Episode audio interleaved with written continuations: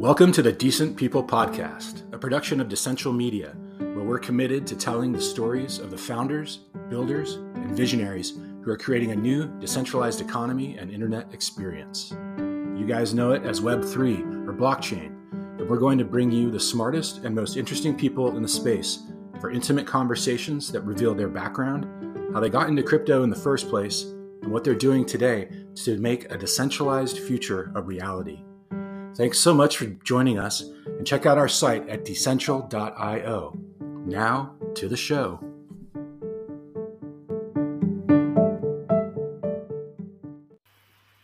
Hi there, and welcome to a special Wednesday mini episode of Decent People Podcast. I spoke to Chad Cascarilla, who is the co-founder and C E O of Paxos, which is a New York State regulated trust company that is working to digitize real-world assets like gold and um, some stocks on the New York Stock Exchange. Uh, I spoke to him for the I E F A Conversation Series. That's the International Economic Forum of the Americas, and they were nice enough to let me repurpose this for the podcast. So the episode is titled, Is Crypto Going to Replace Gold? And I hope you enjoy it. Take care.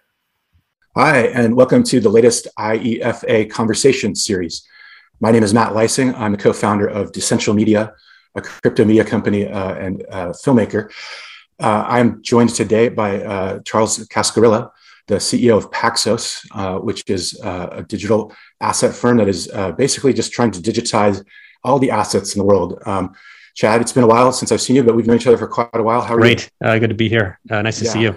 I was looking back um, at some of our past stories we've done together when I was a reporter at Bloomberg News, and I, I was laughing. One was in twenty fifteen. You were at ItBit, and the story was about um, how the payment systems weren't really up to speed with blockchain technology, and you guys were trying to offer your customers uh, ways to settle um, and clear gold transactions on uh, a blockchain that you were calling bank chain. Um, so uh, that was November twenty fifteen, uh, and, and that, that makes us both dinosaurs in this age. Um, can you just tell us a little bit about that, how you got into that in the first place, and then like how are things, how things changed in those last yeah, seven years? Uh, yeah, a long time ago. Fun to go down memory lane here a little bit. So um, I've spent my career in financial services, uh, mainly as an investor, uh, early stage companies, all the way through public companies. And um, uh, what that gave me a vantage seat at was understanding how technology was fundamentally shifting the financial system, uh, fundamentally ch- changing how um, uh, the economy uh, works. And that is a big change that's happened over time. And when I came across um, uh, blockchain in the early twenty, uh, uh, twenty ten, actually, and that um, technology really immediately uh, grabbed my imagination. It wasn't obvious what you could use it for, but it was clear to me that it could be really transformative at changing um, the very um, fundamentals of the plumbing of the financial system. It would allow us to be able to know, for instance, who owns what when, which as we came out of the financial crisis was not obvious. Um, it really uh, both exacerbated the crisis and hindered the recovery. Couldn't figure out where the assets were, not just from Lehman Brothers failing, but just in general. And blockchain technology looked to me as a fundamental way to change how the financial system was operating so that it could be always on, twenty-four seven, instantaneous, anywhere in the world. Uh, a big shift from basically being closed. And so what we were doing all the way back even in twenty fifteen was trying to think of how could we get assets into a blockchain environment to move around. And uh, we were, of course, trying gold and um, other assets. Uh, today, we're settling almost two hundred million dollars of uh, gold trades uh, through our uh, settlement system. And we have about six hundred twenty-five million dollars of gold that we've tokenized, um, and that's on Ethereum. And I think maybe the interesting thing from twenty fifteen till today is how uh, the thinking has evolved around public blockchains versus private blockchains. Mm-hmm. And um, you know, by no means uh, is that settled. But on the other hand, um, you kind of went through some really pronounced phases in the early days around, well, public blockchains are really just Bitcoin and private blockchains will be for everything else. And I think what we've come to see is that the utility and advantage of a public blockchain is that anybody can have access to it. You can still have the trustworthy components that make it usable, um, even though uh, it might not just be for crypto. And you could put, for instance, dollars or gold or even securities on it. And uh, we have a long way to go to replatform the whole financial system. You know, seven hundred trillion dollars of assets is a big number, and we're effectively still at zero. Um, but on the other hand, I think we've come a long way from twenty fifteen, where it was still really very nascent um, in terms of what um, a new system could look like. I think that's a lot more into focus now than it has ever been. Yeah, that was a big debate back then um, about you know, public versus private blockchain. Um, there was even the debate about Bitcoin or blockchain, not Bitcoin. Um, you've made real strides, though, in, in, in one of the largest markets um, in the world, in the U S equities market, where you've uh, had a pilot program approved by the S E C for a few years now, where you've you've basically digitized um, a select number of stocks. And these are these are trading now um, among your customers, who include um, investment banks and I believe a, a couple of asset managers. Um, tell us a little bit about that and, and how um, this peer-to-peer trading differs from what goes on in the traditional market when you've got an, an intermediary like the D T C C in the middle. Yeah, so I think um, the equity market is a perfect example of where old technology is kind of holding the markets back. Um, you know, certainly this was a really good innovation fifty years ago, but today there are new ways you can do things. And the way to solve um, settlement in the past had been, let's have one intermediary be in the middle. And uh, of course, that intermediary is a too big to fail institution. And when you're too big to fail, that means you have to hold a lot of excess capital. And um, and the guarantee you get of that intermediary today is actually um, uh, something that's never been utilized before, uh, ever before. Uh, just to be very precise, uh, not during the eighty-seven crash, and not during the S and L crisis, not during the dot-com uh, uh, crash, not during the Asian financial crisis. You go on and on. Lehman Brothers failing. It's never been used. GameStop. All these times. And so you have a huge amount of capital. And to put that into dimension, it's about thirty-five to seventy-five billion dollars of capital uh, that's locked into this trade guarantee mechanism. Yeah. And on top of that, it only runs on batches. It runs opaquely. It's still very expensive. It's running on COBOL mainframes. So, um, you know, you can probably squeeze a little bit more efficiency out of it. But if you think about how do you fundamentally get uh, your equities trading and your financial system to operate twenty-four seven instantaneously, uh, allows people to be able to have uh, um, open access that you can program, it's not possible on COBOL mainframes. Like, you're just fundamentally outside the realm of what those um, enable. And um, uh, whereas blockchain uh, really does solve that. And so if you can take um, equities and frankly any asset, put them into this blockchain environment to move around, either public or private, you create a whole different mechanism. And you can enable um, uh, real-time, and maybe it doesn't need to be real-time, it could just be end-of-day settlement. Mm-hmm. And that will drastically lower the risks. Because if you look at GameStop, here's the interesting thing about the GameStop crisis. It was actually only caused because of the settlement problems. If you settled at the end of uh, T zero, you would not have had a GameStop issue. If you didn't have to front all of the cash for your customers in the settlement process, even though you have their cash in your account, um, you would have not had this GameStop issue. So the, the tail has now begun to wag the dog in financial markets, which is that the infrastructure is really hindering our economy. Yeah, you've you've touched on a really important point there. It's when in the traditional system, stocks are going through the clearing process, um, the, the buyer and the seller, they have to put capital aside until that transaction is completed. And that can take two to three days in, in many cases. So that's a lot of money that fi- financial firms aren't able to access um, and, and use in other ways. With this peer-to-peer um, system that you guys are creating, the um, it's it's pretty much you're going towards instantaneous settlement. I know you're probably not quite there yet, but even if it's minutes or an hour or two, it's much much better from an efficiency point of view than um, days when that's all um, you know all that capital is being locked up. Um, Where do you see? Uh, so you've you've you've done this with gold. You've you've done it with equities.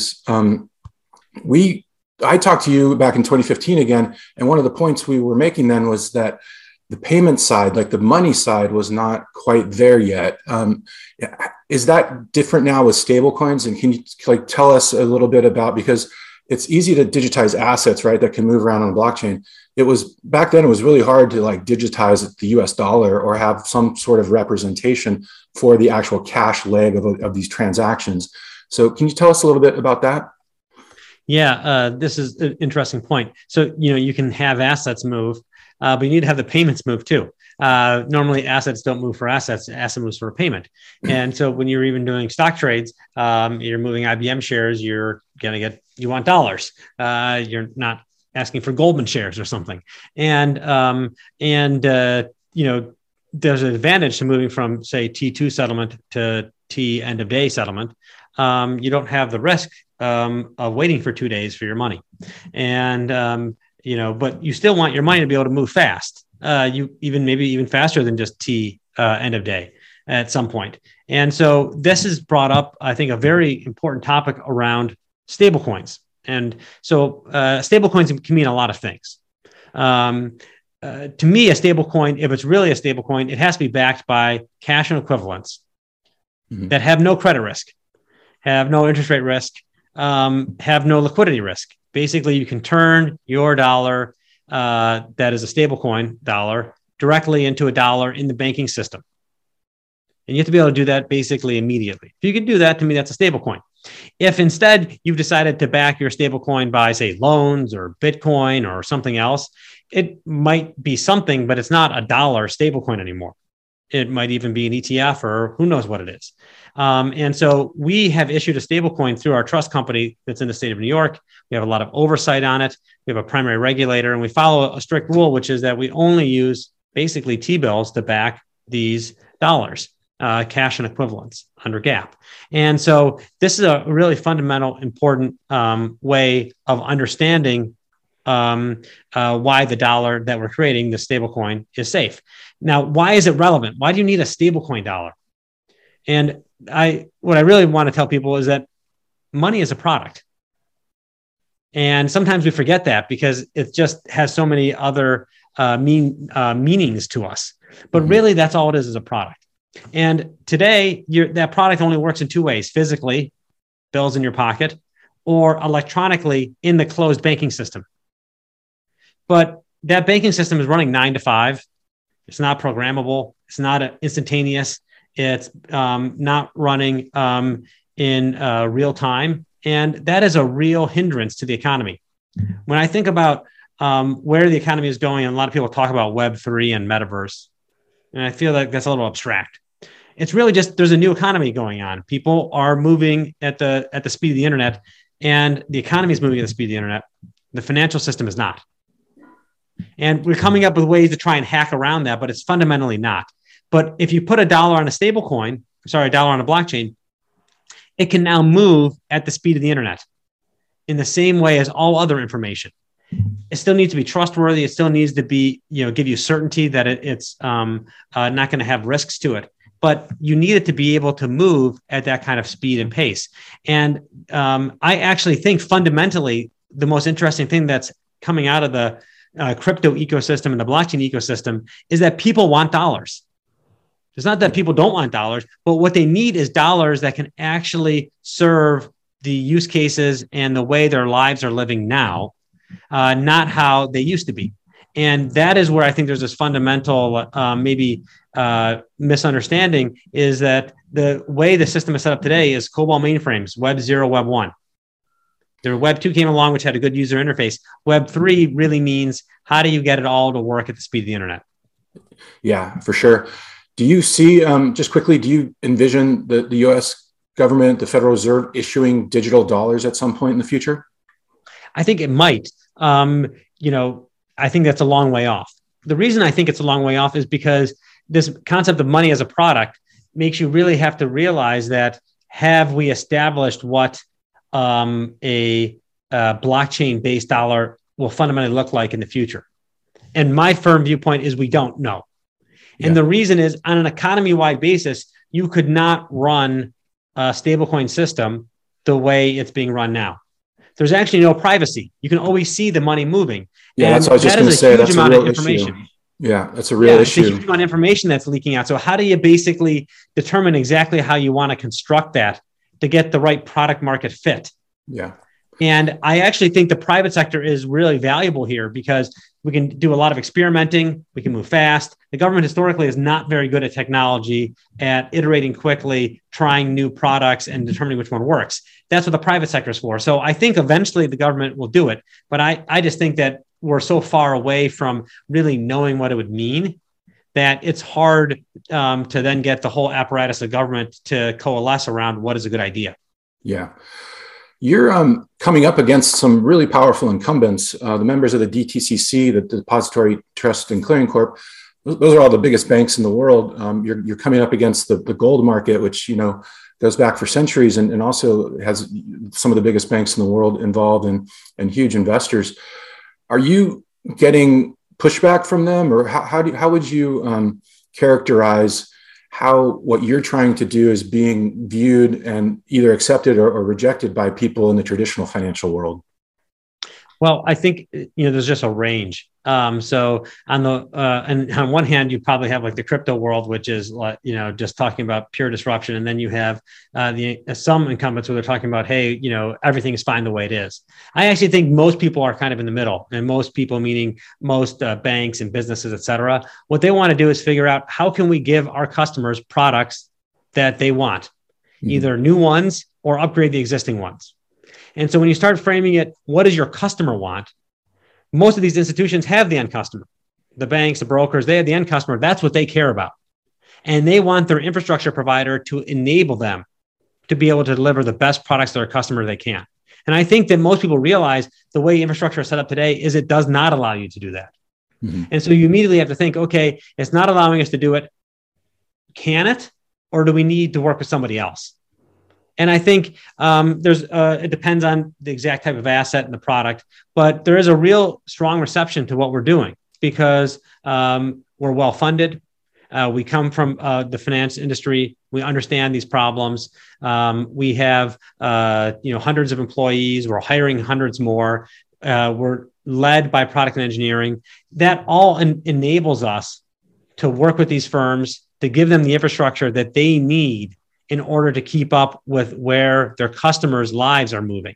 And that's the important lens to look at this. And so, sure, um, not every firm wants to necessarily go along with it, but at the end of the day, everyone wants to make their customer happy. And so what exactly does that mean? And I think that's increasingly being understood as modernized products. Yeah. And, and one thing I, I love about Web three, um, is that it, it's not stopping for anybody. It's just going to keep doing what it's doing, and it's creating an alternative. It's not necessarily going to, you know, replace Wall Street or the traditional financial world, but every day these folks are building um, these new systems. So there, there is an alternative out there for lending, for collateralizing, you know, for capital formation, all these things that are very um, core to the traditional financial world are, are being remade in this Web three um, fashion. So, if you guys want to digitize all the things, what's next for you? Are you, is it bonds? Is it treasury, like some sort of government debt? Or what, what do you think um, is the next good fit for, for this kind of application? Um, it, this is, it's a really interesting uh, question because um, you're right. This Web three world, uh, this kind of um, online, one hundred percent digital world is clearly um, growing so quickly. And, uh, and, it's growing in part because it now has a financial system that can keep up with it. And so um, you have digitally uh, native assets like N F Ts. You have blockchain native assets like, say, Bitcoin. Then you have assets that are being, all the rest of the assets are being put into a blockchain environment. Dollars, gold, equities, real estate, I think physical artwork. Um, you know, I don't think there'll be any end to what ends up being moved over, bonds, Uh, commodities. And so what we oftentimes think about is what is the adoption curve that will enable that to happen? We know it will happen, but it doesn't, it's not necessarily going to happen uh, all at once. So there's an adoption rate. And so we often think certain commodities, gold makes a lot of sense. Dollars make a lot of sense. You need dollars to be in there. You need large liquid asset classes, equities, private securities, to me, are really um, obvious examples of this, um, and bonds. Those are a little bit harder because the advantage of equities is that they're all the same. Yeah. Uh, so they're all fungible, whereas like bonds, each one is a little bit different. Um, even when they're, say, all U S government bonds, each one is a different maturity date. It starts to make, make it a little bit more difficult. So you just have to recognize like what what's the process to get over enough um, large asset classes. And then I think it all happens very fast because you'll hit critical mass. We're still not at critical mass if you said non uh, digitally native assets, so non N F Ts, non uh, crypto assets. How much are actually um, tokenized? It's about one hundred fifty billion dollars. That's it, um, and that's all U S dollars. The next largest thing is our gold token. still very small amount of transformation that's happened in the scheme of things. But I think it'll start to happen very, very quickly as you get in uh, one or two large asset classes that have shifted over. And, and one thing um, that's interesting is you've talked about adoption and bringing people in um, and, and how it's still very early in terms of the amount of assets that have been digitized. Um, how are you going about at Paxos, like trying to, to spread the word here and get, get new people into this market? Uh, what, what efforts do you guys have underway for that? Um, I think one of the um, uh, clear ways that we've been bringing people into the space is through uh, crypto brokerage, which is a product that allows firms to build access to crypto products right off our platform. And some of those are PayPal and Venmo, um, uh, Interactive Brokers, uh, Revolut, Uh, Mercado Pago, and, and many others. And what's interesting about that is it's starting to gain to uh, critical mass. There's about six hundred fifty million end users through our partnerships that can now access crypto-based products. And I think that could be well north of a billion by the end of this year. Um, and so that's a lot of access that people have. It's not the same thing as the penetration, but a lot of access. And I think it'll be multiple billions next year. And so part of this idea of how do you replatform the financial system partly comes through just creating access to blockchain-based assets, even if they're just crypto-native assets, um, for people's everyday lives. And that's a fundamental um, uh, shift in uh, what people have exposure to. And when you have that, you start to become used to seeing these assets, thinking about them, and wanting everything else to move at that kind of speed.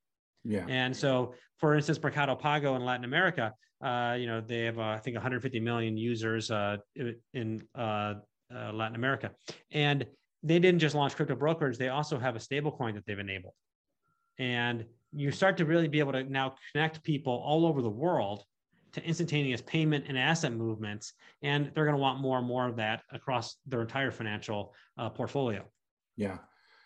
And uh, speaking of digital assets, uh, if you can see behind uh, Chad, those are drawings by his five-year-old daughter, uh, and we were joking that uh, he's going to turn those into N F Ts soon. Um, so, so look out. Um, but right. the, the N F T explosion recently has been has been rather amazing, and is just uh, I think. It, Crypto has always surprised me in these ways, um, and, and just what might seem like a, a very sort of mundane thing, like to be able to prove digital scarcity, turns out to be, you know, uh, the hundreds of billions of dollars market cap, uh, you know, within uh, less than a year or so. Yeah, I think it's um, uh, really interesting. I mean, the N F T um, uh, uh, shift has been really surprising for a lot of people because it's been tried before in the past and it just never quite took. And you just don't know when, uh, to the question you had earlier around the adoption curve, you don't know exactly how it's going to unfold, but you have some ideas. And the N F T uh, point to me is enormous because you're creating the ability to provably show that you own digitally native information. Mm-hmm. It could be a picture of an ape. It could be um, a uh, ownership to um, a music, uh, piece of music. It could be artwork, whatever it is. It doesn't matter. You now have created mechanisms that people are increasingly getting used to, which shows that you provably own something. And that really feeds into this concept of it's a whole new economy that is being developed. Um, and it's tied into needing a financial system. An economy needs a financial system in order for it to be able to function well. And that's what's going on, is that N F Ts are showing what the future can look like. Will it be exactly like this? Who knows? Is this like a pets dot com moment? Potentially, uh, for like a lot of these pieces of art. We don't really know. But the fundamental shift that it represents is profound, in my opinion. And uh, in the same way that the internet was a fundamental shift, whether or not pets dot com was going to, you know, be a viable business or not, it didn't change the fact that it was pointing to a fundamental shift and that was happening. That is the exact same thing that N F Ts are showing. Yeah, I agree with you completely. I think several years ago, banks might have, you know, put a few people on this, like, go check out what this blockchain thing is. Not sure if they were going to take it seriously. I think it's not going away. And I think everyone is taking it seriously now. And it's great to have firms like yours, you know, building the infrastructure that's needed for Web three. Um, So thank you very much, Chad, for joining us today for this conversation series. And it's always great to see you, and uh, all the best of luck with Paxos. Yeah, great seeing you again, Matt. Thanks a lot.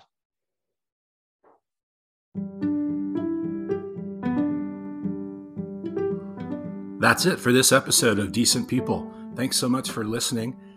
Check the show notes for more information on our guests today, and make sure to look us up on the web at decentral dot i o. That's D E C E N T I A L dot i o, and on Twitter at Decentral. Have a great day.